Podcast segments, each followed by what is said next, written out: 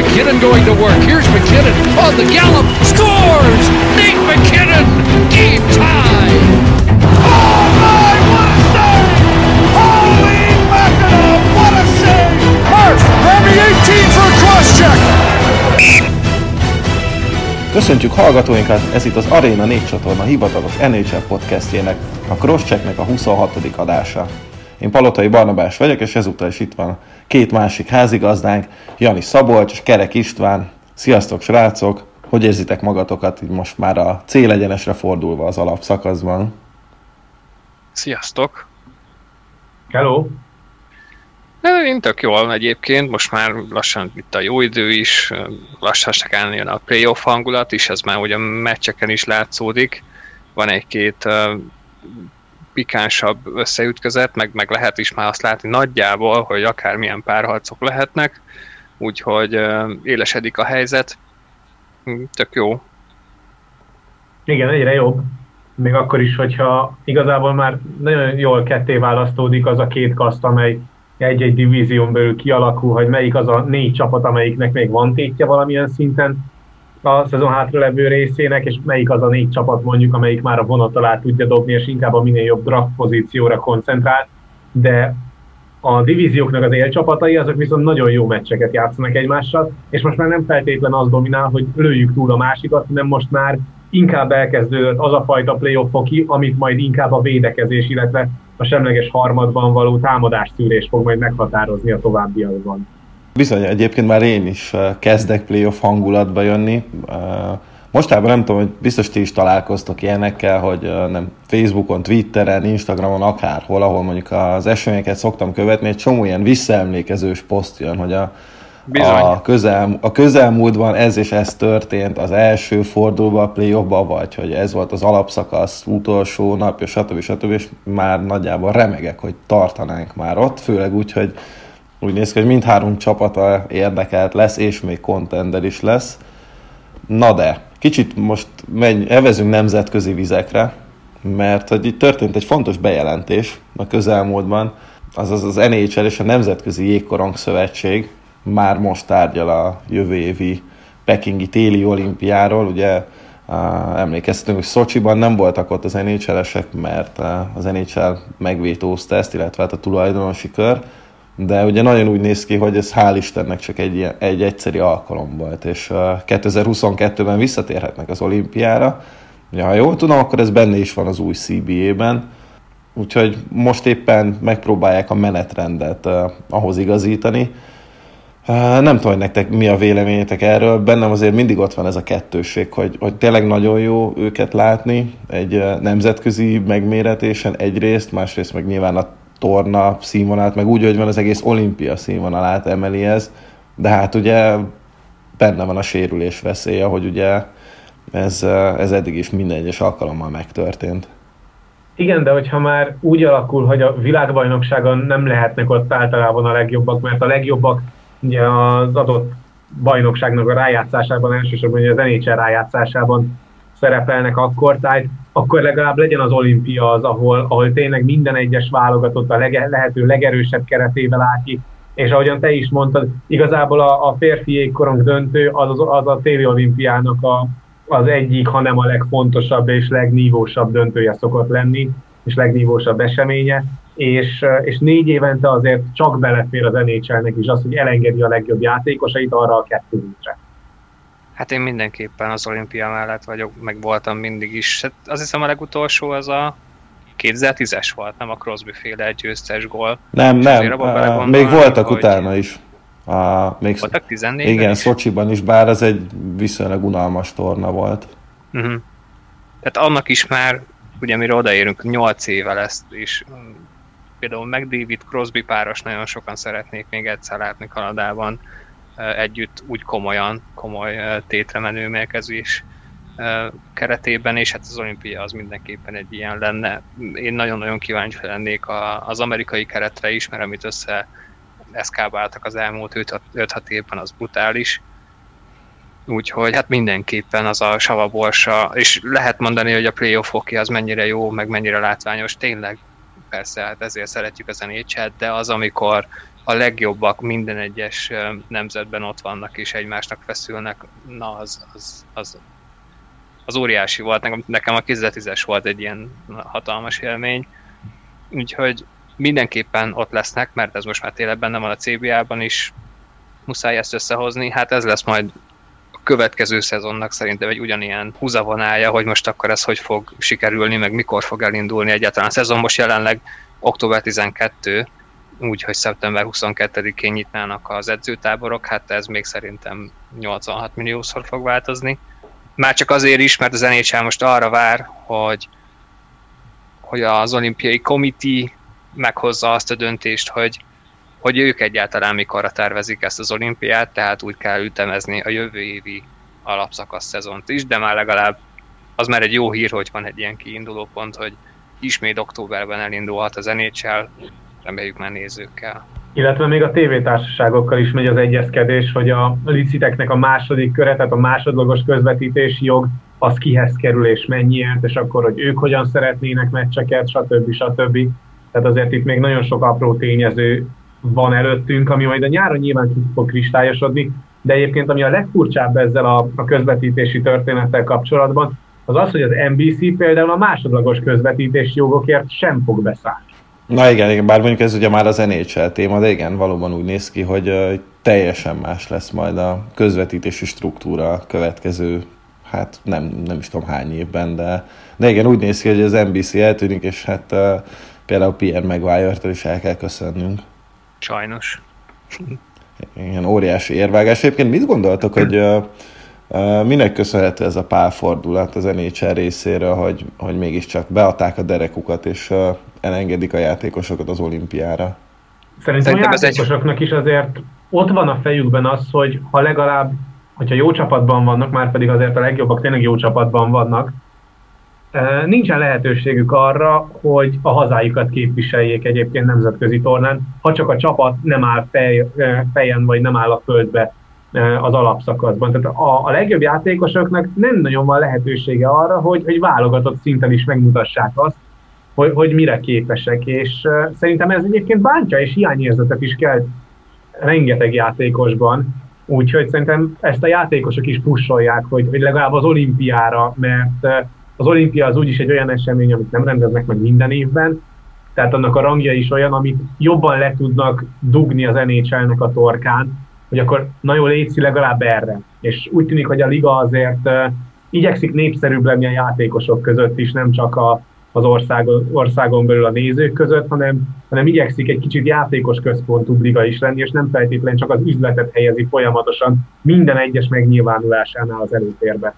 Hát szerintem ez egy nagyon komoly deal volt, és ugye ez volt az, talán a CBA, ugye amikor először elkezdték tárgyalni, bár meglehetősen, hát nagyon furcsán, nagyon hamar megszületett az új hosszabbítás, de talán ez volt a legelső pont, amit a játékosok kijelentettek, hogy mindenképpen ott akarnak lenni az olimpián. Ugye előtte uh, Ovechkin küzdött azért, és azt mondta, hogy ő, ő leszarja az nhl hogy ott akar lenni, mert képviselni akarja a hazát, hogy ez nem sikerült, de, de a játékosoknak nyilvánvalóan van olyan, nem egy olyan játékos, sztárjátékos, aki becserélni a kupáját egy olimpiai aranyéremre, mert egy sportoló szemében mégiscsak az olimpia a csúcs és a fellegvár, és ezt az NHL most már nem tudta tartani tovább. Szerintem az nhl egy hatalmas púpa hátára, főleg mondjuk Gary Bettmannek. Mindig is az volt a tulajdonosoknak, meg aztán főleg, mert ők attól félnek tényleg, hogy a játékosok megsérülnek, akkor nem lesz olyan bevétel, stb. stb. Ugye ez egy kicsikét összetettebb probléma, de az tény, hogy az NHL sose szerette, a játékosok meg mindenképpen ott akarnak lenni, úgyhogy ez, a, ez volt az alapjának a céljának, szóval egy kicsit kompromisszum született, tehát valószínű pont ezért is más dolgokba könnyebben engedtek a játékosok, de olimpia legyen. Úgyhogy, úgyhogy lesz, hál' Istennek, én, én nagyon örülök neki. Akkor máshogy, máshogy teszem fel a kérdést. Ha nem egy akkora piacon lenne az olimpia, mint Kína. Ja, ezt, ezt akkor, akkor is, hogy valószínű ezért is, is bólintott rá ilyen könnyen az NHL, mert nekik ez most azért egy hatalmas reklám, és évek óta az a cél, hogy próbáljanak oda terjeszkedni, mert egy nagyon-nagyon pici, egy nagyon szűk réteget kell nekik megvenniük állandó nézőre, de az már egy nem is tudom, volt erről a statisztika kimutatás, hogy az mekkora bevételi plusz töltetet jelenthet, hogyha csak már egy nagyon pici hányadát megnyerik annak a régiónak, mint állandó szurkolók, ami félelmetes összeg, tehát nem akarok hülyeséget mondani, de, de nagyon-nagyon jelentős, és valószínű terjeszkedés céljából is engedte most az NHL, hogy ott legyenek. Igen, meg hát ugye vittek is oda, hú, most meg nem mondom, vagy 2018, vagy 2019-ben, vagy a előszezon meccset is. Úgyhogy valószínűleg nem véletlen az irányvonal, és nem tudom, hogyha Üzbegisztánban lenne a, a téli olimpia, akkor nem vagyok benne biztos, hogy ott lennének NHL játékosok, de hát ez tulajdonképpen a kellemes és a hasznos összekötése. És hát ha már szóba került a Conor McDavid, és hogy ő is mennyire szeretett volna egyébként, és nagyon sokáig hangoztatta ő is, hogy, hogy mindenképpen hatodik haszakat szeretne olimpián játszani, akkor kicsit beszéljünk róla. Egyrészt azért, mert továbbra is ipari mennyiségben termeli a pontokat, és már 81-nél jár, úgyhogy 10 meccse van hátra az Oilersnek az alapszakaszból, úgyhogy azokon 19 pontot kell szerezni, ami hát számára abszolút nem egy lehetetlen feladat. De hát már megint csinált egy olyan dolgot, ami miatt azért szerintem sokan így összeráncolták a homlokukat, mint hogyha kicsit elkezdene sokszor túl gyorsan felforni az agyvize, és most éppen egy újabb Montreal játékosnak, Cory Perrynek osztott ki egy, egy könyököst, Perry azért valószínűleg mindent megtett, hogy ezt a könyököst megkapja, őt ismerjük ennyire, de hát azért mégiscsak olyan most már, mint hogyha ez egy tendencia lenne nála, vagy hát egy tendenciának az eleje, nem tudom, hogy ti ezt hogy látjátok. Igen, azért, hogyha most hirtelen megmondanák, hogy két embert lehet választani, és mindenképp le kell könyökölni az egyiket, most Kotkaniemi legyen az, vagy Perry, akkor szerintem nagyon sokan Cory Perryt választják. De hát meg David ezt Kotkaniemivel is megtette, nem tudom, egy kicsit olyan furcsa, mint a, a vérfarkasoknak a hold, az McDavidnek a Montreal logó, meglátja és megőrül, főleg az, most az utóbbi időszakban. Én kicsit értetlenül állok, vagyis hát nagyjából mondjuk azt tudnám mondani, hogy az elmúlt évek frusztráltsága egy kicsit kijön rajta, de hogy pont most azt nem tudom, hogy miért, mert azért ahhoz képest elég egészen jól menetel az Edmonton, most még, most még arra is lehet esélyük, hogy első helyen végezzenek a kandai divízióba, bár azért szorít az idő, de most megint jól megy nekik, a Winnipeget is simán verték, nem tudom, kicsit nagyon furcsa. Én is egyébként ezt a frusztráltságot veszem észre a játékán, tehát amellett, hogy, hogy varázsol öt mérkőzésen keresztül folyamatosan, azért az elmúlt időszakban minden hatodik találkozójára jut valami véleményes szituáció vele kapcsolatban, ami nem feltétlen a hoki skilljeit helyezi reflektorfénybe. Mm, nem feltétlen tudom az okát, hogy most miért jött elő neki az a frusztráció, amikor tényleg jól megy a csapatnak, jól megy neki.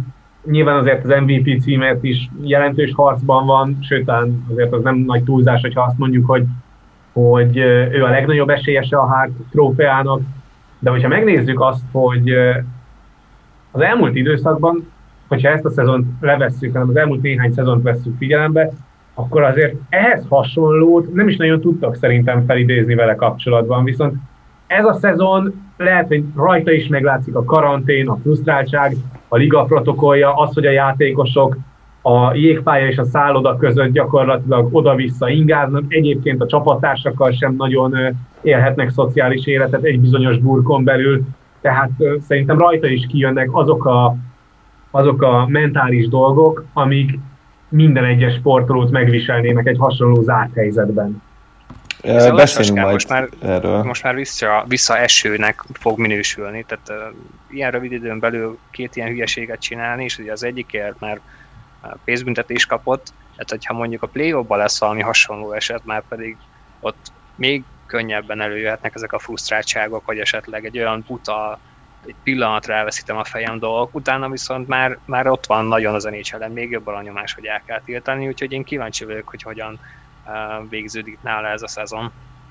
Beszélünk majd a különböző hát karantén és egyéb protokollok okozta mentális problémákról és veszélyekről. Egy kicsit még azért térjünk vissza egy másik kanadai ikonra, Sidney Crosbyra, aki hát valami egészen elképesztő eredményt ért el már most, ugye, úgyhogy megvan az 56 pontja, és ezzel eldölt, hogy biztos, hogy legalább pont per meccs átlaggal végez uh, idén is, akár csak az első 15 profi szezonjában, még kimondani is félelmetes. Wayne Gretzky, aki a rekordot tartja 19-el, és Crosby a második. Én nekem ez egyébként először le sem esett, hogy valaki hogy lehet ennyire konzisztens ebben az érában? Hát igen, és úgy ráadásul, hogy azért ő, neki volt egy nagyon-nagyon komoly mély, a karrierjében, amikor elég sokáig még arról is volt szó, hogy lehet, hogy inkább ő most már lerakja a korit, és hogy az egészségére fókuszál, és ez sokkal fontosabb, mint hogy folyamatosan jöjjenek az agyrázkódások és mindenféle um, mindenféle egészségügyi problémák, aztán persze kiderült, hogy az nem feltétlenül agyrázkódás volt, de most az elmúlt, hát most már lassan négy, négy évben, több mint négy évben teljesen egészséges, és a, a teljesítménye is olyan, hogy két évvel ezelőtt ismét meg volt neki a 100 pont, ami előtte nagyon sokáig nem, de pont per meccs az meg folyamatosan, hát elképesztő, és tényleg már jó pár éve próbálják az emberek leszülíteni mindenféle raglistán, hogy akkor ő hanyadik a centerek között, hanyadik a ligában, már nem a legjobb játékos, meg David a legjobb, de azért ez nagyon komoly, amit ő csinál most még így 33 évesen. Hát rájött arra, hogy ha már Ovechkin rohan a rekordok után, akkor hogyha a teljes pályafutását gyakorlatilag azzal töltötte, hogy folyamatosan Ovechkinnel kellett versenyeznie, akkor úgy döntött, hogy ő is elindul egy Gretzky rekord után, és hát lehet, hogy ez a fajta rekord egyébként hamarabb meg lesz Crosbynak, mint Ovechkinnek az, az, az alapszakasz rekord. Az biztos. Vagy nem tudom, hogy most Gretzky hány pont per meccses szezonnál 19. Jár. Annyi volt a zsinórban neki. Igen, tehát ugye az a, a pályafutása kezdetétől fogva, hogy a Grecek összességében egyetlen egy olyan szezonja volt, amikor nem végzett pont per meccsel, az a legutolsó volt. Ugye kérdés, hogy Crosby ezt tudja-e tartani, hát ugye mennyi igen, 33-34 lesz augusztusban, Hát az, nyilván az idő nem neki dolgozik, de hát most úgy néz ki, hogy ez a Pittsburgh ez um, továbbra is egy olyan csapat, amit nem lehet temetni akkor, hogyha Crosby jó formában van, meg Malkin is így, a egészséges. Uh, majd beszélünk róluk is, de Szabi, beszéljünk egy kicsit Austin Matthewsról. Hát én vele kapcsolatban nagyon sajnálom, hogy ennyi meccs kimaradt, és azt, hogy volt egy olyan időszak, amikor nem volt eh, egészséges a csuklója, mert akkor az meglátszott azon a tíz meccsen. Volt egy olyan periódus, amikor hm, kettő vagy három gólt lőtt mindössze, most viszont már úgy tűnik, hogy tényleg túl van ezen, tehát nem véletlenül merték őt játszatni, azt mondta az orvosi stáb, hogy ez egy olyan fajta sérülés, amivel mondjuk tényleg nem lőhet úgy, mint amennyire tud, de lehet vele játszani, és nem lesz gond. Most már megint ott tartunk, hogy majd, hogy nem bármikor volt lő, amikor akar, félelmetes. Én még most sem hiszem el amúgy, hogy ilyen, ilyen kaliberű játékosa van a Torontónak. Hát számomra élmény nézni. És az, amit úgy konkrétan tényleg pontokban és gólokban mutat, hát most az elmúlt, azt hiszem az elmúlt hm, 90 meccsen valami 68 gólt lőtt, de hogyha 82-ről levetítjük, az is bőven 60 fölött van, és ebben a szezonban is, hogyha ugye az ütemet nézzük, az is, az is olyan 65 gól kerüli. Hát Lemi ő volt az utolsó, aki hasonlót produkált, vagy hát aki ezt az ütemet tudta produkálni, hasonló Stemkos csinált pár évvel ezelőtt, de nem tudom, szavakat nagyon nem tudok találni rá, mert nekem, nekem egy élmény nézni. Marner nélkül is ennyire jó lenne egyébként? Abszolút. E, és ugyanaz igaz Marnerre is, mert szerintem tehát most próbálják összevonni a párhuzamot már nem is matthews hogy csak azért lehet ennyire jó az egyik, meg a másik, mert, mert ott vannak a másiknak. Marner ugyanúgy vitte a sorát, amikor 19 éves volt, és Bozák volt a centere, akkor is, amikor Tavares volt mellette, akkor is ő volt a legjobb játékos. Matthewsra ez ugyanúgy igaz, 19 évesen élt első szezonjában, úgy, hogy egy Conor Brown és egy Zach Hyman voltak a sortársai, 40 gólt lőtt, szóval természetesen azért mind a kettőnek jelent egy, egy jó 10 pontot, de lehet, hogy többet is az, hogy a másik mellett van, mert azért mind a ketten bőven 100 pont körüli uh, pontátlagot mutatnak. Nem azt mondom, hogy, hogy, hogy nem segít, mert egy sztárjátékos egy sztárjátékossal mindig is sokkal jobb, de ők ezt maguk is meg tudják oldani, hogy közel ilyen, ilyen szintet. Nem tudom, lehet, hogy ez, sőt, biztos, hogy ez egy iszonyatosan korai kérdés. Azért is vagyok kíváncsi a véleményedre. tegyük fel, hogy sőt, azért valószínűsíthető ez a, ez a Toronto előbb-utóbb azért kupát fog nyerni. Ajaj, uh, jajaj. ez direkt jinx de szerintem... Hát most az előbb-utóbb az lehet 5 meg 10 év is. Ja, úgy igen, lehet 50 is lehet. nem, tehát akkor inkább úgy van, hogy amíg Matthews játszik. Szóval, Jó. Amint, amint megnyeri a Toronto kupát, Matthews lesz a Maple Leafs történetének legjobb játékosa? Hát erről már egy jó ideje szó van. Hogyha ezt hozza, vagy közeliet, de utána, még hogyha csak az van, hogy, hogy a karrierje vége felé valamennyivel pont per meccs alatt van, nem akkor is ez bőven benne van. Hát 23 éves, és már most ott van a, a top goalscorerek között. Az év vége előtt még lehetősége van, bár most már, most már Torontónak is kevés meccse van hátra, de még 8 gólt ugyanúgy ő is tud lőni, mint ahogy McDavid tud 19 pontot szerezni ahhoz, hogy meglegyen neki idén a 100. Tehát, hogyha ezeket nézzük, és tényleg jönnének majd később az eredmények a play ban és szerintem ez, ez vitán felüli. Van egy pár legenda a Toronto történetében, de hát nagyon-nagyon rég volt ehhez hasonló. Talán egyedül Sundin az öreg rókáknak még Gilmore, meg Clark, de szerintem ő már szépen lassan olyan magasságokban lesz még ilyen kevés szezon után is, hogy, hogy bőven fölöttük. És hát ugye közülük egyik se nyert soha kupát. Hát nem, bizony. Nézzünk át a kapusok környékére, mert az elmúlt napokban, vagy héten azért bőven szolgáltattak nekünk témát. Robin Lehner megint, hát hogy mondjam, kikezdte az nhl Hát lehazugozta. E, igen, szóval tőle Egyszerű, már megszokhattuk. fogalmazva. szóval tőle, tőle megszokhattuk már igen, hogy, hogy nem rejti véka alá véleményét, hogyha arról van szó.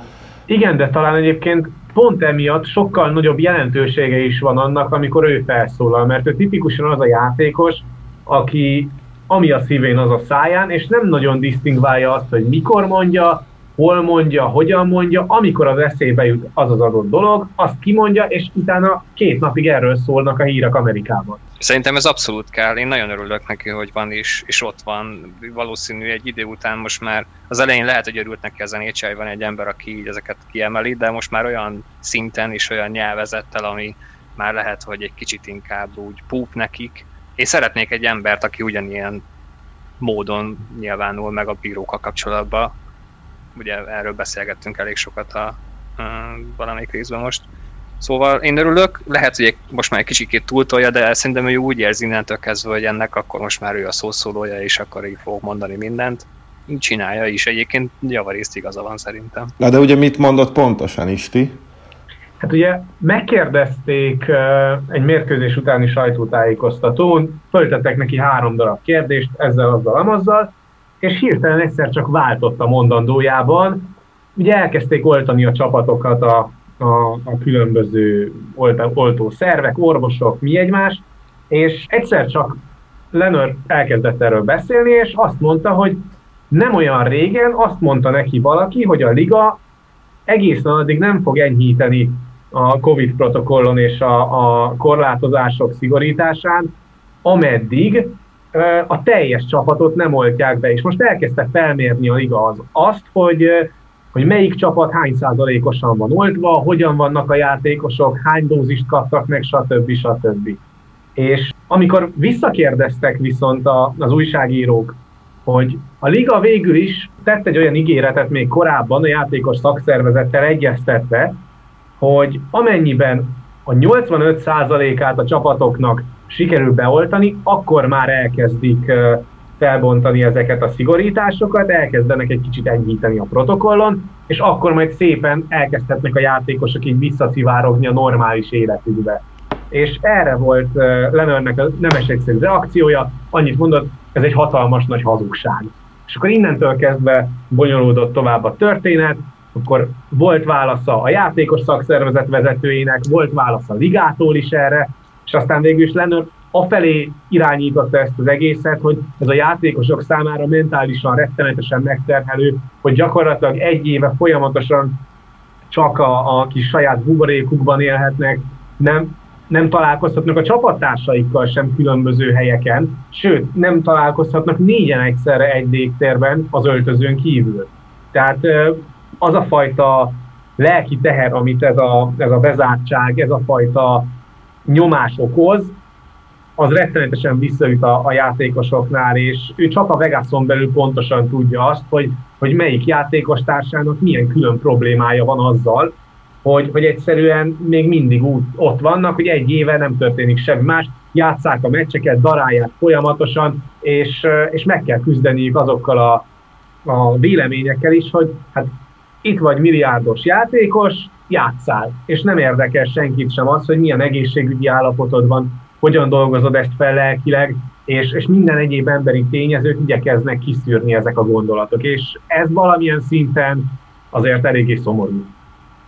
És hát ugye azt tudjuk Lénőről, hogyha valaki, bár mondjuk nyilván nem lehet különbséget tenni, mindenkinek lehet jogalapja, vagy bármilyen késztetés arra, hogy mentális ügyekben felemelje a hangját. Lénőr ezt ugye már többször is megtette, és mm, hát talán tekinthetjük őt ennek a vonalnak a vélemény vezérének, és, és továbbra is az van, hogy ha ő egy ilyen témában megnyilvánul, akkor igenis adnak a szavára. Azt pedig el tudom teljes mértékben hinni, hogy nagyon sok játékos tulajdonképpen még hálás is neki, hogy neki az adott játékosnak nem kell ezt felszíre hoznia, nem kell a saját feltételezett rosszul létéről beszélni, mert ott van Lenőr, aki ezeket ki fogja mondani helyette is, és, és hát közügyé teszi tulajdonképpen, úgyhogy egyébként én is örülök, hogy hogyha a, kapus, a svéd kapus úgy érzi, hogy, hogy itt valami ellen fel kell lázadni, akkor ő meg is teszi. Tehát volt itt még egy kapus, aki szintén kifejezte a rossz hallását, az Elvis Merzlikins, aki nincs túl jó véleménnyel jelenleg a csapatára a Columbus Blue jackets sőt, hát nem is tudom, hogyha már egy csapatot a Buffalo-val azonosítanak, akkor arra ez talán már egy enyhe kifejezés, hogy nincs túl jó véleménnyel a saját csapatáról. Ugye, hogyha őszinteséget kiemelünk Leonardnél, akkor azért Merzlikinsnél is van egyfajta pozitív hozadéka annak, hogy ennyire keményen beleáll a saját véleményébe. Ugye jelenleg 9 vereségnél jár zsinórban a Columbus Blue Jackets, és ezt a nyilatkozatot még a nyolcadik után tette, amikor kikaptak a Tampa ellen 3-1-re, és akkor mondta el azt, hogy egyszerűen belefáradt abba, hogy folyamatosan csak veszít, és egyszerűen szégyen teljes az, amit meccsről meccsre a jégen összehoznak, hiába próbálkoznak, egyszerűen az, az egész kártyavár összedölt, ahogyan van, neki rettenetesen fáj ezt látni, ezt megélni, de bárkit behívna szívesen az öltözőbe, és ott pontosan látná mindenki azt, hogy, hogy hogyan érik meg a játékosok, hogy csak kudarc élmény éri őket. Ő például elmondta, hogy aludni sem bír attól, amilyen játékot nyújt a Columbus, idézőjelben nyújt a Columbus meccsről meccsre. Borzasztóan félti attól a csapatot, hogy ez az együttes, ez a szezon végén olyan szintre kerül, mint a Buffalo Sabres. Ami azért nagyon messze van, hogyha csak azt nézzük, hogy a Buffalo ugye zsinórban 18-szor kapott ki, a Columbus most jár a felénél, és nem játszik már 9 mérkőzést a szezon végéig. Tehát ebből a szempontból nem fognak a Buffalo szintjére lekerülni. Viszont, hogyha azt nézzük, hogy a Detroit már megelőzte őket a Centrál Divízióban, az azért legalább egy ugyanekkora kritika. Ez is ugyanúgy, mint ahogy az előbb végig kell gondolni, hogy játékosok nem robotok, most persze a szurkoló is szarul érzi magát, mert megnéztem a meccset, és már megint kapott a csapat, de hogy egy, ahogy mondtad ezt az öltözős, öltözős példát, hogy tényleg ott vannak, és, és azt kell végignézni, hogy mindenki már alig várja, hogy ennek az egésznek vége legyen, semmiféle motiváció nincs már ott. A menedzsment ennek lehet, hogy örül, mert akkor lehet építkezni, meg tervezni a, a draft pickeket, stb. De itt, itt mégiscsak van egy alakulat, mégiscsak ott vannak a játékosok. Azért az nem véletlen, hogy, hogy ennyire összezuhantak most már az öltözőbe is, azért mégiscsak elcserélték a kapitányukat, aztán Szavád is távozott, meg az elmúlt egy-két évben végignézték ezt, hogy elmennek a sztárok, vagy legalábbis olyan játékosok, akikre le- lehetett korábban számítani, is lehet, hogy megkönnyítette Kekalainen dolgát, hogy akkor most melyik őket tartsa meg, mert ott lesz még egy ilyen döntés is, hogy akkor végül is ki legyen az első számú kapus, és kire kell majd később építkezni. Én értem, hogy mit mond ő, meg biztos, hogy aggódik, mert, mert ez borzalmas lehet egy játékosnak, hogy tényleg egy ilyen franchise-ban van, ahol folyamatosan csak a kudarc van jelen. Ez úgy lehet rossz, hogyha nincs kijelentve, hogy srácok építkezünk, mert szerintem Ottavában ezt teljesen máshogy fogják fel. Abban is biztos vagyok, hogy Detroitban is tök máshogy fogják fel, bár ott is meg lehetne kérdezni Dylan Larkint, hogy haver, mi a véleményed most erről, vagy hogy mennyire vagy motivált, de mégiscsak más a szituáció, mint egy olyan csapatnál, ahol próbálkoznak. Ide, ideig úgy tűnt, hogy, hogy jó lesz, megy a szekér, például az előző rájátszásban, idén is úgy tűnt sokáig, aztán most összehullik megint minden, és azt nézik végig, hogy, hogy elcserélik a kapitányt. Szóval ez lelkileg teljesen más így hozzáállni, meg végig megélni ezt az egészet, mint, mint azoknál a csapatoknál, ahol egyértelmű volt szezon elején is már, hogy uh, itt bizony túl sok uh, keresni való nincs. Egyébként ez már lehet a Tortorella buktatás, hát nem is azt mondom, hogy először, mert szerintem azt már elég korábban megkezdték a játékosok, igazából nem, még csak nem is idén, de eddig ugye mindig az volt, hogy akár a követ ütik a tojáshoz, akár a tojást a kőhöz, mindig a kő nyer, és eddig mindig Tortorella volt a kő. De nem, én ezt látom ebben, hogyha egyre többen kezdenek el Tortorella ellen bújtatottan is akár, de kampányolni, akkor egy idő után szerintem itt fordított lesz a szerep, és, és hát vég, a végén a sok lú disznó győzhet.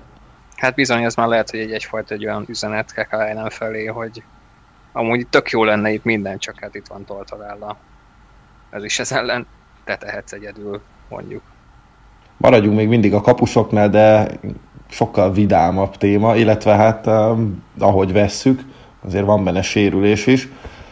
Uh, sérülés van benne. Igen, igen. Uh, de azért maga a helyzet, ami adódott ebből, az, az azért valamennyire komikus.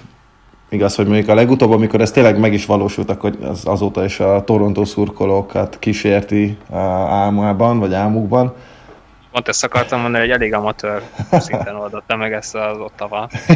Igen. Teljesen egyértelmű volt, hogy kit kellett volna felhívni. Igen, történt ugyanis, hogy uh, hát Artyom Aniszivovnak majdnem be kellett állnia a kapuba a Vancouver elleni mérkőzésen, mert hogy uh, megsérült, de végül, ha jól ja igen, igen, megvan, hogy... Korábban Forsberg for, igen, ne, hogy Forsberg a, a, volt az, aki a meccs előtt megsérült, Murray lett volna a csere, ebből az lett, hogy akkor Möri kezdett. Möri megsérült a meccs közben, és lehet tudni, hogy nem is fog játszani már a szezon hátralévő részében. És hát jött, jött uh, Högberg, aki a harmadik számú kaposként ugye gyorsan nevezve lett, de ha ő megsérült volna, akkor annyi Simov érkezett volna egyenesen a Taxi Squadból, és hát ugye fel is került róla egy videó, hogy hát kapus Szerkóban melegít az öltözőben. Hát az biztos, hogy hát nem biztos, de mondjuk elég valószínű, hogy ha ez a Toronto ellen történik, akkor Aniszóval be is áll és meg is nyeri a meccset. Itt viszont, itt viszont végül nem volt rá szükség. De arra lennék kíváncsi, hogy hogy az a betű miatt, hogy akkor ő az első, és le fogsz beállni, vagy, vagy ez hogy jött, hogy akkor ő? Hát, ha jól emlékszem, volt az Atletiken erről egy cikk, az gyorsan átfutottam, és hát a Taxi Squadból ő volt az egyetlen, aki vállalta ezt. Úgyhogy ugye elemezték is, hogy azért Ányizóvov nem a védekezéséről híres, hogy a legjobb helyezése a Szelke trófea szavazáson, ez egy 43. hely volt egyszer, és hát a blokkolásban is a karrier csúcsa egy szezonban az 55, tehát végül nem kellett, nem kellett bemutatnia, hogy talán még kapus poszton is tehetséges. Gondold el, hogyha beáll és nyer, tényleg, akkor mondjuk az, az, a, az ügynökének mekkora ütőkártya az, hogy hát gyerekek, ne vicceljünk már, Danissimo center, még kapust is tud játszani. Hát igen. Győztes meccse van az NHL-ben. Igen, és mi lett volna a többi ott a kapussal? Hát, azok, akiket kiszorított volna. Egyébként az AHL-ben is történt egy ilyen, pont ugyanazon a napon, a Vegas farm csapatának a Henderson Silver Knights-nak a cserekapusa megsérült, úgyhogy a csapat kapus edzőjének Fred Brathwaite-nek kellett beöltöznie, aki hát utoljára 2012-ben talán akkor játszott tét meccset, előtte 2008-as 9 szezon, 9 szezon volt AHL meccse, és az utolsó NHL meccse pedig 2003-4-ben, illetve hát abban az idényben. Mindent elmond arra, hogy a gyönyörűen beöltözött a, a Silver Knight szerelésével, és egy Atlanta Thrashers-ös sisak volt rajta. Ugye láttuk már hasonlót nyilván, de én kicsit sajnálom azért, hogy, hogy nem valósult meg. Ugye volt tavaly is egy ilyen sztori, tavaly előtt is volt egy ilyen sztori. Igen, csak ugye mondjuk békeidőben ez, ez itt Anisimovnak nem feltétlen kellett volna ugye beállnia, mert akkor engedélyezve van békeidőben a, a vészkapus, akit be lehet hívni így van, teljesen így van. random a lelátóról vagy az öltözőből. Csak ugye most a, a vírus helyzet miatt, illetve a Covid protokollnak, illetve a, a ligának az egészségügyi szabályzatai miatt ez most erre a szezonra le, le lett fújva, úgyhogy ezért lett az, hogy akkor Anisimov az, aki megkapta a lehetőséget arra, hogy csináljon néhány jó kis Insta sztorit, meg két Insta fotót, hogy ő bizony védeni is tud. Hát mondjuk, hogyha megnézed azt a videót, akkor látod azt, hogy a talajon is nagyon instabilan mozog abban a mamutban és abban a kapusztudban. Most elképzeled ezt a jégen. Mondjuk én megnéztem volna nagyon szívesen, mert, mert nyilván jobban mozogna a jégen, mint én, de hát ez semmilyen extra információt nem rejt. De, de vicces az, amikor, amikor ennyire komfortzónán kívül látsz egy játékost. Pusztán lelkesedésből. Még mielőtt ráfordulnánk itt a, a mi kis playoff, hát e, nem is elemzésünkre, csak inkább a jelenlegi erőviszonyoknak a, a kibeszélésére, Kicsit nézzük meg most a Káder trófáért folytatott harcot, amiből hirtelen tényleg egy éles verseny lett, mert azért néhány héttel, akár hónappal ezelőtt Kirill Kaprizovnak már oda lehetett ezt adni előre. És aztán itt van most uh, Robertson, aki hát igen, csak szorongatja, már csak két pont a lemaradása, pont per meccs átlagban jobban is áll, és lehet, hogyha Dallas bejut, akkor ez bizony tényleg egy valid kérdés lesz, hogy vajon el tudja még lopni idézélbe Kaprizovtól a Kádert? Nem tudom, ti hogy látjátok? Én kicsit Robertsonnak szurkolok, már csak azért is, mert uh, egyszer Ó, fogadsz egy a játékosra, és akkor, akkor se nyár. Annak örülnék. Másrészt meg... Én azt hittem, hogy a tesója miatt Nick Robertsonnak ah, a bátyja. Jó, oké. Okay. Nekem ő az egyik kedvenc fiatal játékosom most Torontóban, meg a bátyja is nagyon szimpatikus, és én például tökre lemaradtam arról, hogy ő mennyire ügyes játékos, de most ezt Dallasbe bemutatja. Most az, azon sokat vitatkoznak, és ez, ezt én is tudom vitatni, hogy most uh, Kaprizovnak hány profi szezonja van, mert akármennyire is meglepő, ez most már talán neki a nyolcadik az nhl együtt. És hiába a KHL volt ez a hét szezon, amit előtte lehúzott, azért mégiscsak az a világ második legjobb bajnoksága. Szerintem az egy hatalmas előny, ettől függetlenül nyilvánvalóan zseniális, amit csinál, de hát Robertson mégiscsak 19 éves még ő is, nem, 21, bocsánat. Igen, igen, igen. 19. Igen. Úgyhogy hát lehet ezen sokat vitatkozni. Mind a ketten nagyon ügyesek, én kicsikét Robertsonnak jobban szurkolok. Hogyha a Dallas bejut a playoffba, akkor szerintem nem lehet elvenni Robertsontól a Caldert. Már csak azért wow. nem, mert két nagyon hasonló stílusú játékost vetünk össze ebben az esetben. Csak annyi a különbség köztük, hogy ami Kaprizov emberelőnyben tud igazán nagy különbséget jelenteni, úgy általában a Minnesota játékában, addig a Dallasnál Robertson 5v5-ben emeli jelentősen átlag fölé a Dallas támadó sorát. Abban az esetben, hogyha Robertson a jégen van, akkor a Dallas támadójátéka a liga átlagnál 7%-kal hatékonyabb és produktívabb, mint, mint hogyha mondjuk ő nincsen a jégen, akkor pedig a liga átlaghoz képest 18%-kal rosszabb a Dallas támadójátéka azonos létszámban, tehát 25%-nyi különbséget jelent az, hogy ő mondjuk fönn van, vagy nincsen. Egy újonc játékosnál egy ilyen szintű különbség az ő jelenlétéből fakadóan nagyon ritkán alakul, és Persze föl lehet hozni azt, hogy az egészen döbbenetes szezont futó Rope Hinz mellett játszik, akinek ez a szezonja gyakorlatilag semmiből jött, tehát mindenki tudta, hogy egy tehetséges játékosról van szó, de, de azt arra senki nem számított, hogy a, a kalapból hirtelen előhúz egy olyan szezont, amivel a csapat legjobb játékosa lesz. Ez is könnyítette mondjuk Robertson dolgát, de amit 5 az 5-ben, támadójátékban és védekezésben is eh, hozzátesz a Dallas játékához Robertson, azt szerintem Kaprizov nem tudja. És amit még Szabi, te is fölemlegettél, hogy Robertsonnak egy szezonja van az EHL-ben, az is rövidített volt a Covid miatt. Tehát amikor majd mérlegelni kell az ilyen kis apróbb dolgokat, miközben megnézzük azt, hogy 60 percre vetítve közel ugyanannyi pontot szereznek, közel ugyanannyira eredményesek, akkor azért bele kell majd venni ezeket a kisebb csillagokat, ami a tapasztalat miatt nálam ráadásul még Robertson Caprizov elé is emeli, mert sokkal nagyobb ugrást kellett megtennie a Dallas játékosának, mint a Minnesota-inak. Na, akkor valóban történelmet fogunk írni, és Szlavi biztos, biztos várta ezt a pillanatot, vagy legalábbis erre céloztál, de én most Caprizov mellett fogok érvelni, és ez tényleg önszántamból teszem, senki nem áll mögöttem fegyverrel, nem is fogadásból ah. csinálom, hanem tényleg, hanem, hanem én úgy gondolom, hogy, hogy hozzá kell kerülni ennek a trófának. Minden, amit elmondhatok Robertszorra, az egyébként ül meg valid. Én mondjuk ezt a hány profi szezont húzott le Oroszországban, ezt én nem feltétlenül uh, hoznám ide, mert én nem vagyok benne biztos, hogy egy KHL után beleszokni az NHL-be sokkal nehezebb, mint mondjuk egy, egy AHL, meg egy OHL után.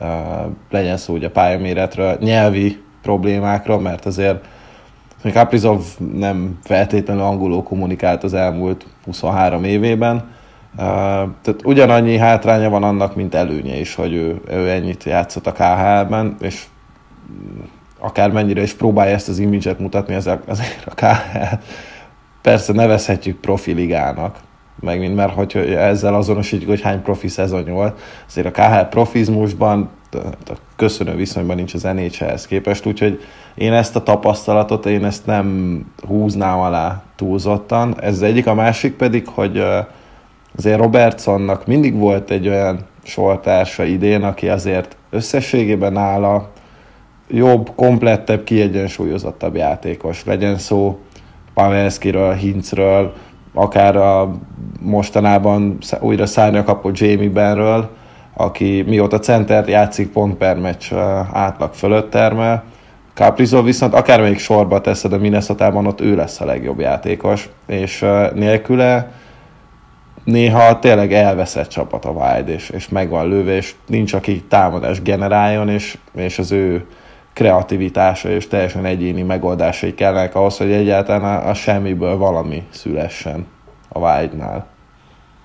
Az biztos, hogy nélküle sincs Wild playoff, mint ahogy, hogyha bejut a, a Stars, akkor azt meg nagy részt Robertsonnak köszönhetik. Róla egyébként nem nagyon beszéltünk szerintem még egyszer sem, pedig korábban volt arról szó, hát még az első részekben, hogy a Dallasnak mi kell, meg mi lehet majd ott később. Ugye nagyon öreg volt ez a társulat, meg hát most is kifele mennek, azóta persze Perry már nincs itt, de most Robertson kőkeményen berúgta az ajtót, úgyhogy ott most lehet bizakodni. Igen, viszont amit Barna mondott, és az valóban Kaprizov javára billenti a mérleg nyelvét, hogy sokkal többet is kell vállalni az orosznak, mert hát nyilván, amikor ő fönn van a jégen, akkor tőle kell várni azt a váratlant, ami a, a csapat javára billenti a mérleg nyelvét, és ad valami extrát a csapatnak, aminek köszönhetően kiharcolnak mondjuk egy emberelőnyt, amiben aztán Kaprizov tényleg ki tud teljesedni, és például ez egy nagy különbség a két játékos között, hogy ami Kaprizov 18 büntetést harcolt már ki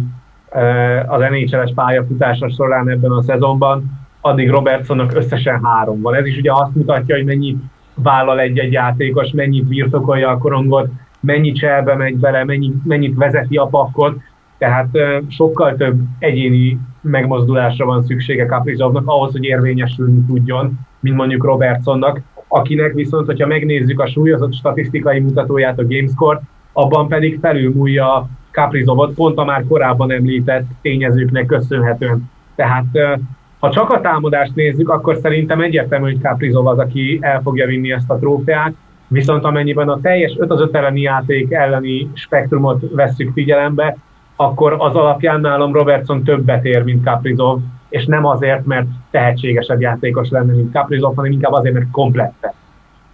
Igen, itt már csak arra akartam utalni, hogy a, hogy a Dallasnak az, hogy ő már az első szezonjában ekkora tényező, azért sokat segít majd a jövőre nézve, mert ott szerintem törni kell a fejeket, hogy, hogy mi legyen majd az öregekkel. De az, hogy Robertson ilyen teljesítmény nyújt, az, az meggyorsítja ezt a folyamatot. Ott majd egy center kell, bár Szégen sem az a hú nagyon öreg játékos még. viszont utánpótlás kelleni fog. Mert a védelem az nagyon jól néz ki. Most itt van Robertson, Gurjanov, stb. Center kell majd még. Igen, ha már egyébként Szégen szóba hozta, de nem sokára visszatérhet. Lehet, hogy már ezen a héten is. De akkor hát szerintem kanyarodjunk is rá itt a, a playoff, illetve hát az alapszakasz hajrára és a, a playoffért zajló csatára. Négy együttes már biztosan ott lesz majd.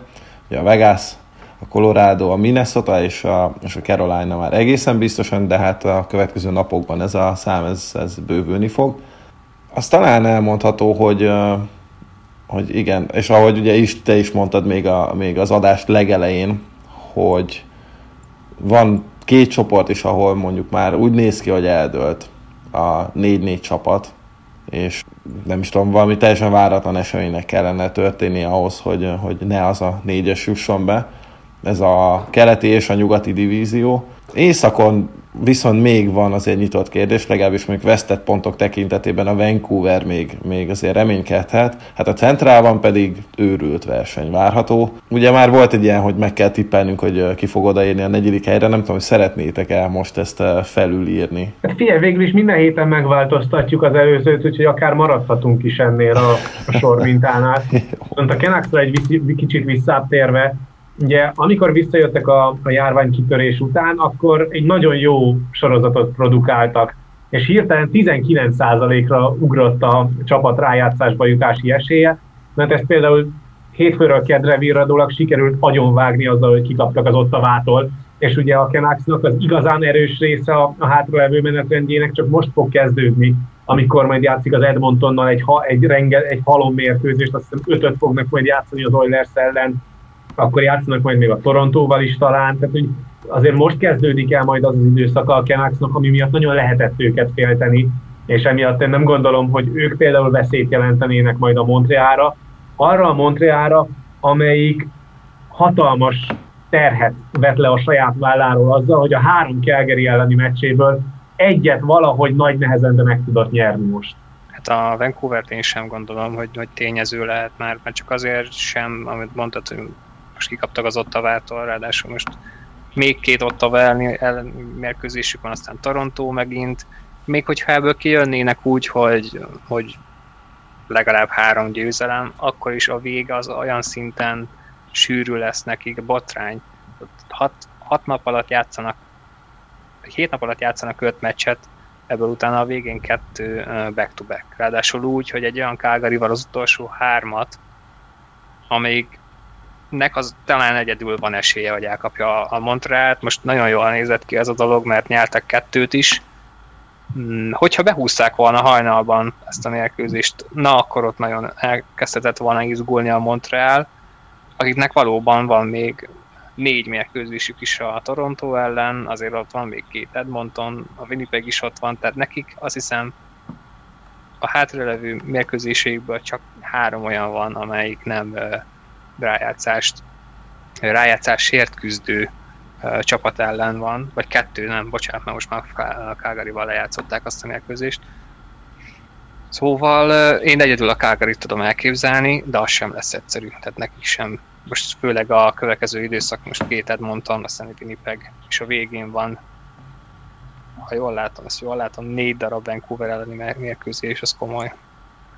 Igen, de ugye a Canadiens most az elmúlt időszakban úgy minden volt, csak nem kiegyensúlyozott. Tehát olyan hullámhegyek, meg hullámbölgyek vannak meccsről meccsre a csapatjátékában, amit uh, nem tudom, hogy másik divízióban lehet-e hasonlót látni, de a Montreal az egészen döbbenetesen tud ingadozni egyik meccsről a másikra, és ráadásul úgy, hogy egyébként a szezon utolsó 12 meccséből mindössze négyet nyertek meg, és ugye a Flames elleni legutóbbi meccsig három volt a 11 meccsből a, a kettő ponttal zárt találkozó, és ennek köszönhető volt az, hogy a Flames megérkezett a Habs nyakára. Aztán most ezzel viszont egy kicsit fel tudnak lélegezni a Montreal részéről, de ami nagyon-nagyon nagy probléma, hogy nem tudnak gólt ütni. 5 az 5 elleni játékban, ha csak az 5 az 5 elleni játékot nézzük meg náluk, akkor másfél góllal ütnek kevesebbet, mint amit a, a várható gólmodell mutatna. Price-ot ugye elvesztették a kapuból egy időre, akkor Gallagher az egyik legjobb csatára továbbra sincsen ott a Montrealnak. ugye Toffoli az, aki valamilyen szinten tudja kompenzálni a többi játékostárs eredménytelenségét. Cole nem nevezhetik a meccsekre, mert annyira jól sikerült a cserehatáridőt megelőző utolsó pár percben Bergevin general managernek alávágni a teljes építkezést és teljes szezon hátra levő részére való csapatépítést. Gustafsson szerződésé vagy a fiatal tehetséges játékosnak így már nem maradt hely, tehát nagyon rossz döntések is voltak itt az utóbbi időben, és emiatt volt az, hogy például a két Calgary elleni meccs, az első meg a második, az úgy zajlott le, hogy 11 csatárral és 7 védőkkel kellett felállnia mind a két találkozón a Montrealnak, mert elfogytak csatárposzton. Ugye Druid megbetegedett, és volt még kettő másik játékos, akit be lehetett volna ugyan hívni a helyére, de azok is sérültek voltak. Igen, szóval, hogyha a Calgary versenybe tudna maradni a következő négy mérkőzése után egy két Edmonton, Winnipeg, Ottawa, akkor úgy játszaná le egyébként ez az utolsó négy Vancouver elleni mérkőzés, hogy a Montreal már befejezte az alapszakaszt, úgyhogy az még érdekes lehet azt a Montrealnak végignézni, hogyha ott szoros a verseny, hogy gyakorlatilag otthon kell ülniük és ezt végignézni, hogy, hogy a Calgary esetleg ki tudja őket szorítani. Azért mégiscsak az van, hogy a Montreal még mindig egy meccsel kevesebbet játszott, és 6 pont különbség van, de a Vancouvernél, meg hát az egész ligában ezt látjuk folyamatosan, hogy, hogy egy-egy botlás az milyen sokat tud jelenteni. Úgyhogy nem, nem dölt ez még el. Iszonyatosan kiegyensúlyozatlan a Montreal. Egyébként azt tegyük hozzá, hogy végül nagy nehezen azért Koférnek sikerült bemutatkozni, és hajnalban lejátszott a élet első meccsét, de gólt nem szerzett, úgyhogy már is alulmúlta a várakozásokat, és nem ő, nem ő a Montreali Jézus de nyilván, nyilván erre még azért lesz neki lehetősége bőven. Kijelenthetjük, hogy tulajdonképpen már akkor szerintetek három divízióban is nagyjából eldőlt a négy továbbjutónak a sorsa. Igazából ugye a nyugaton a pontszámok azt tükrözik, hogy ott még nem. De hát ugye az Arizona úgy van lemaradva egy ponttal a Blues mögött, hogy három meccsel amúgy többet játszott, és a Blues úgy néz ki, hogy kezdi összekaparni magát, az Arizona meg az elmúlt tíz meccséből nyolcat elveszített. Ja, ránézésre a keleti is szoros, de én nem tudom elképzelni, hogy a Rangers, vagy hogy a, a, inkább hogy a Boston annyit bugdácsoljon, hogy a utol tudja őket érni a Rangers, szerintem az is már inkább eldőlt, de, de, de nehéz ezt kimondani, mert már a Dallas is jó sokszor leírtuk, és simán lehet, hogy, hogy bejutnak. Én tartom azt, hogy a Montreal még, hogyha a nehezen is, meg nagyon bugdácsolva, de, de valahogy behozza magát a Calgary elé, úgyhogy szerintem ott a, az északi divízió az, az eldőlt, ebből a szempontból nálam. A nyugat az teljesen egyértelmű, hogy a blues most annyira jó felszálló ágat kapott el, hogy, eh, hogy nem, nem, nem nagyon látom azt, hogy esetleg még akkor is, hogyha nehéz ellenfelekkel játszik, mert azért a meccseinek a túlnyomó részét még így is Vegas, Colorado, Minnesota ellen fogja majd lejátszani, de, de így is egy jobb csapat, mint az Arizona, úgyhogy szerintem ott a, a Blues az bejön a negyedik helyen, a keletet én is Szabihoz hasonlóan úgy, úgy gondolom, hogy eh, nem fogja átírni a Rangers, sem a Philly, sem igazából senki sem, és akkor marad a centrál, ahol nem olyan rég még arról beszéltünk, hogy egy négyfős verseny zajlik az utolsó rájátszást érő pozícióért, hát ez most már nagyon úgy tűnik, hogy kettőfősre csökkent. Kinek szurkolsz Barnába a centrában? Gondolom nem oda azt. Columbusnak továbbra is. Ja, hát hogyha megnyerik az összes meccset. Igen, és mindenki más, nem tudom, ezer góllal kikap minden meccsen, akkor persze van esély. Drukkolni nyilván itt már senkinek. Nagyon, nagyon érdekes itt a minden es, mind a Dallasnak a formaidőzítés, hogyha lehet egyáltalán erről beszélni, bár a Dallasnál inkább a, talán a sérülésekből visszatérő játékosok, és az, az csúcsosodik most képe, hogy ők ugye jóval később kezdték a szezont a többi csapathoz képest, és nekik a, a szezon eleje volt jóval zsúfoltabb, és most már azért annyira nem pörgős a tempó. De hát igen, nagyon úgy néz ki, hogy ők is elkapták a ritmust, és hát ugye most jön még csak vissza Tyler szégén, úgyhogy komoly segítség lehet majd a sztár számára, és hát benne van a paki, hogy végül az is lehet, hogy az egész alapszakaszban csak egyszer fognak playoffot érő helyen állni, de az az utolsó nap lesz. Volt már vajon olyan valaha, hogy a előző évi döntő a következő évi első körből összekerül, mert egyébként, hogyha megnézzük, ez még elő is fordulhat. Hát ez szerintem a hőskorban. Kell a divíziót, és a Dallasnak be, befutnia, Hát ez szerintem még, még nem is tudom, az Original Six időkben lehetett. Még akkor talán is az utat eszembe, amikor hat csapat igen, volt, nyilván igen. akkor elég könnyen ki tudta ezt magát forogni. De azért egy ilyen ligában, hát ez lehet, hogy egy olyan dolog lenne, ami nagyon sokáig nem fordul elő még egyszer. Mert Tampa meg tudja nyerni ezt a divíziót, bár egyébként ahhoz meg pont az kell, hogy a Dallas verjék, akkor meg lehet, hogy a Dallas nem fog bejutni, három meccs még van egymás ellen.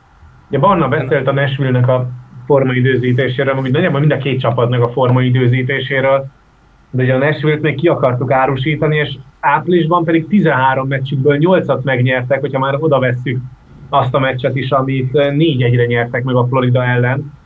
Úgyhogy Szerosz közel 95%-os védési hatékonysággal rendelkezik 5 az 5 ellen. És a Predatorsnak még 6 meccse van hátra, tehát kettővel kevesebbet játszik, mint a Dallas, de a Starsnak sokkal nehezebb a sorsolása, mint a Predatorsnak. A két csapat összesen egyszer fog találkozni egymással, tehát nem feltétlen az a meccs fogja majd eldönteni itt a kettejük egymás elleni versengését, hanem az, hogy a többi vetétársal majd mit fognak alkotni. És a Dallasnak egyetlen egy hazai mérkőzés van, azon kívül hét, ráadásul az utolsó hét az, az idegenben lesz. De hát bármelyik csapat ér oda, az biztos, hogy egy hatalmas feltámadás lesz, mert a nashville még a szezon elején írtuk le, aztán utána ők hamarabb elkezdtek felfelé, megint jött a hullám, a Dallas meg gyakorlatilag egész évben leírtuk, és most lehet, hogy valóban, ahogy Barna mondta, a legesleg végén fognak egyedül rájátszást érő helyen állni. Hát, ugye a Predators kétszer játszik majd a szezon végén a Columbus ellen, míg a Dallas kétszer játszik a Chicago ellen. Tehát azért, ha megnézzük ezt a két csapatot, vagy ezt a két párharcot, azért a Dallasnak még az utolsó két meccse is nehezebbnek tűnik, mint a Nashville-nek az utolsó kettő, és a Predators például a Tampával már nem is fog játszani, és a Panthers ellen is csak egy meccse van, illetve a Hurricanes ellen van még kettő, tehát tényleg sokkal kevésbé kell az igazán jó csapatok ellen jól játszani, miközben egyébként látjuk azt, hogy az igazán jó csapatok ellen is tudnak jól játszani, mert ugye kiosztottak egy hatalmas verést a Tampának nem olyan rég, akkor most megverték a Floridát, tehát abszolút fel tudják venni a versenyt a divízió élcsapataival, és azért ez a rájátszásra kanyarodva, az, hogy ilyen jól sikerül a formaidőzítés, az több, mint biztató lehet, és azért is fontos az mind a két csapat számára, hogy ilyen előjelekkel érkeznek meg a szezon hajrára, mert akkor azzal a lendülettel egyből lehet menni mondjuk a rájátszás első körének, ahol pedig, mivel ugye olyan csapat ellen játszol, akit egyszer már biztosan megvertél ebben a szezonban, még magabiztosabban tudsz belelépni abba a pár harcba, vagy vagy még jobb előjelekkel, vagy még nagyobb mintával tudsz belelépni abba a párharcba, tudván azt, hogy olyan nagyon nagy újdonságot a másik nem fog tudni mutatni, mert az úgyis kiegyensúlyozottan jó volt a szezon további részében.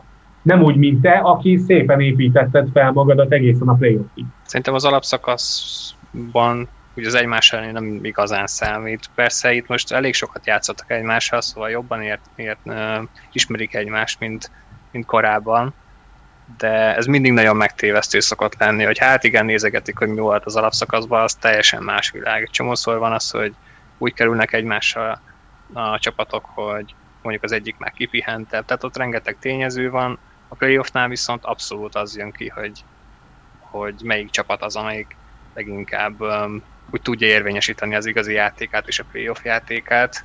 De a formaidőzítésben abszolút az, az adva igazad van, hogy bármelyik fog ide be, uh, ideérni a negyedik helyen, az nekik egy hatalmas töltet lesz, mert, mert mindenki leírta őket. És ugye lesz még itt egy négy pontos meccs, amikor egymás ellen játszanak, nem is olyan soká. Ilyen szempontból egyébként a Rangersnek meg két esélye lesz a Boston ellen, hogy ha addig versenybe tudnak maradni, akkor még akár tudnak meglepetést okozni, bár szerintem a Boston most azzal, hogy hol is ott van, összeszedi majd magát. Igen, hát mióta ott van Taylor, hogy Isti pont te tettél ki Twitterre egy ilyen összehasonlítást, hogy mennyit is jelentett egyrészt neki is, meg a Bostonnak is az a csere. Igen, mindjárt előtúrom akkor a, a tweetet konkrétan. Ugye amióta megérkezett a, a Bostonba, azóta neki van a legjobb uh, XG mutatója csapaton belül, illetve a, ne, a legtöbb lövést arányosan ő adja le Bergeronon és Pasternakon kívül. Tehát abszolút a liga harma, a csapat harmadik számú csatárának került a sorába, úgy, hogy egyébként ugye Bergeron és Pasternak egy sorban játszik, hol pedig a második sor kell, hogy vigye a hátán. miközben egyébként azt is lehet látni, hogy amióta megérkezett Bostonba Taylor Hall, azóta 6-2 a csapat mérlege, plusz 12 a csapat gól különbsége, és majdnem 4 gólt lő mérkőzésenként a Boston, míg előtte a hármat is alig érte el. Tehát, és egyben egyébként a védekezése is jobb lett a Bostonnak. Tehát így összességében azért Taylor Hall a rájátszásra megérkezve a Bostonba, szerintem nagyon-nagyon durranthat majd egyéni szinten is, és csapat szinten is. Viszont a, az északi divízióban nem beszéltünk még egy, egy csapatról, a Winnipeg, ahol sokáig az volt, hogy a Torontót is simán megfoghatják, aztán a hétvégén, meg hát előtte csütörtökön volt két meccs, és mind a kettőt elveszítették viszonylag simán. Plusz a másodikon kitölt Steelers, és volt egy érdekes jelenet, amikor kapitány Scheifrit Paul Morris leültette. Ott aztán volt, ha jól tudom, egy kisebb vitájuk is ezzel kapcsolatban, hogy ez most jogos volt-e vagy sem. Mm, hát érdekes, kíváncsi vagyok, hogy a Winnipeg ezt túl tudja élni. Egyáltalán tényleg Steelers visszajön a rájátszásra, vagy hogy milyen formában, mert az tény, hogy én azt láttam, hogy ő amikor jégen van, jégen van akkor a Winnipegtől nagyon lehet félni, hogyha nincs, akkor annyira nem. Hát ő abszolút a Jetsnek a motorja, főleg ami a támadás generálását illeti. Hiába van mondjuk Scheifnek több pontja, de Ehlers szerintem egyébként ő fontosabb, talán a legfontosabb láncszeme most már a, a csatársoránk a Jetsnek. Ma hajnalban egyébként Zsájfri nagyon érdekes volt, én direkt néztem őt emiatt az előző meccses konfliktusa miatt, és az első harmadban veszett jól pörgött, tényleg mindenhol ott volt, a legkevésbé se rajta múlt az, hogy kettő óra vezetett az Edmonton egy harmad után. Aztán hát igen, jött a, jött a második harmad, ami meg egyáltalán nem róla szólt, úgymond, és neki is voltak olyan védekezésbeli visszazárásai, mint mondjuk a, amiről Ovechkin elhíresült annó, hogy a kontroll véletlen kihúzódott a konzolból, és csak úgy siklott.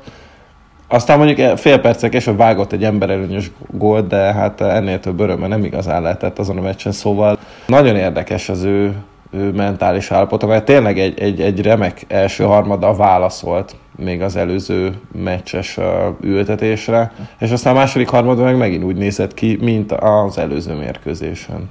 Ugye az az előző Toronto elleni incidens az azért volt nagyon érdekes, mert 4 a 4 elleni játék során történt ez az egész. 4 a 4 ellen játszottak a felek, és Shifty elkezdte az első 4 a 4 elleni sor, az ellenfélnél pedig ugye Matthews és Marner játszott az első sorban, és uh, talán uh, hirtelen nem tudom megmondani, hogy ki volt a sortársa Sajfalinak, de az a lényeg, hogy már mindenki rég elhagyta a sztárok közül a jeget, Sajfali még mindig ott volt egy, több mint egy perccel a, a 4 a 4 elleni játék után, és aztán el, Kanor indult meg az ellenfél harmadába, és a, a támadó harmadban a kör tetejénél veszített egy korongot Kanor, Ráadásul úgy, hogy kettő az egyes szituáció volt, és Nylander vette el a korongot. Igen, és akkor a sarokban megszerezte a Leafs a korongot, és Shifley lement letámadni, és megpróbálta valahogy visszaszerezni a korongot, és ami után az nem sikerült, utána gyakorlatilag így legyalogolt a, a, a cserepadra, és emiatt pedig olyan ütemkéséssel tudott megérkezni a friss játékos a cserepadról, hogy Tavaresék olyan szépen vitték vissza a tranzíciós játék végén a, a volt jegyző támadást, hogy öröm volt nézni. És összesen 1 perc 24 másodpercig volt fent egy cserében Shifley. Tehát hát rengeteg, és egyébként Shifley híres arról, a nyolcadik legtöbb hosszú cserével rendelkezik az egész ligában ebben a szezonban, de ha valahol nem lehet ezt megtartani, az a 4 a 4 elleni játék, és a végén már tényleg minden testrészén vette a levegőt, és enervált is volt, és ahogy lement a cserére, Hát csodálkoztam azon, hogy például Paul Morris nem egyből az öltözőbe üvöltötte a játékosát, hanem csak a cserepadon rá sem nézett. Igen, ezek a hosszú cserék, ezek nagyon furcsák, hogy van egy pár játékos, aki ez nagyon-nagyon ragaszkodik, és ebből mindig baj van, mert egyszerűen az nhl nem lehet fennmaradni másfél percig, ahogy mondtad, főleg nem 4 a 4 ellen. Hogyha valamit, akkor ezt mondjuk jól beleverte a fiúkba annó Babcock, mert hát ő híres volt arról, hogy, hogy már 50, hát 40 másodperc után is, még akkor is, hogyha jól ment a, látszólag jól ment a játék, lehúzta őket azonnal, mert utána már csak szenvedés van, hogyha még egy perc után is, vagy másfél, másfél percnél aztán meg főleg próbálkozol. Úgyhogy ez érdekes volt, egyébként azt a szituációt Dilander zseniálisan oldotta meg. Egyrészt a 2-1-es szituációt, és utána ahogy kihozta a korongot, és utána ahogy golpasztolott Tavaresznek, tehát ott uh, azt hiszem akkor lett talán 3-1. Igen, azzal lett 3-1, és azzal ment el gyakorlatilag a meccs a Winnipegnek. Igen, 2-2 helyett 3-1. De úgy tűnik, hogy akkor ennek nincsen vége még ennek a sztorinak, hogyha az előző meccsen is az volt, hogy bizonyított Shifley, de de úgy tűnik, hogy az még mégsem felhűtlen az a viszony morris most a végén, főleg úgy, hogy eléggé krízis helyzetben van a Winnipeg. Igen, de egyébként ugye most kapott két uh, új sortársat, uh, Andrew Capot és Mason appleton és, és tényleg baromi jól festett ez a sor a, az első harmadban. Appleton, én nem tudom, hogy egyszer csak hogy tanult meg uh, ilyen szinten játszani, inkább a védekezés beli feladatok miatt uh, volt tagja a csapatnak, de például tegnap volt 8 kapura lövése, és ő is felszántotta a jeget.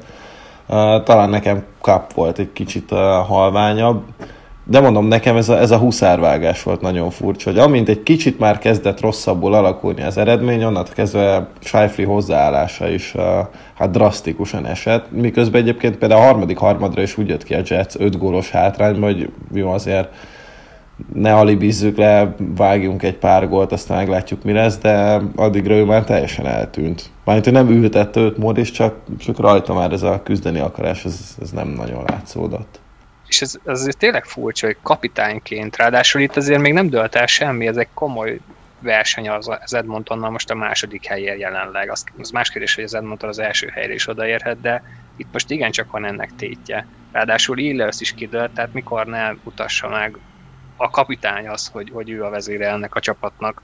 Hát majd jöhet a javítás. Szerdáról csütörtökre víradóra, ugye akkor zárul az ő párharcuk, ami egyébként valószínűleg hát majd a playoff csatájuknak is az elő szele lehet. És egy kis bemutató abból, hogy mi várható, mert nem tudom, persze odaérhet az Edmonton az első helyre, meg ilyenek, de azért ha van párharc, amire talán most már lehet fogadni, hogy ez így kialakul az egész ligában, az ez.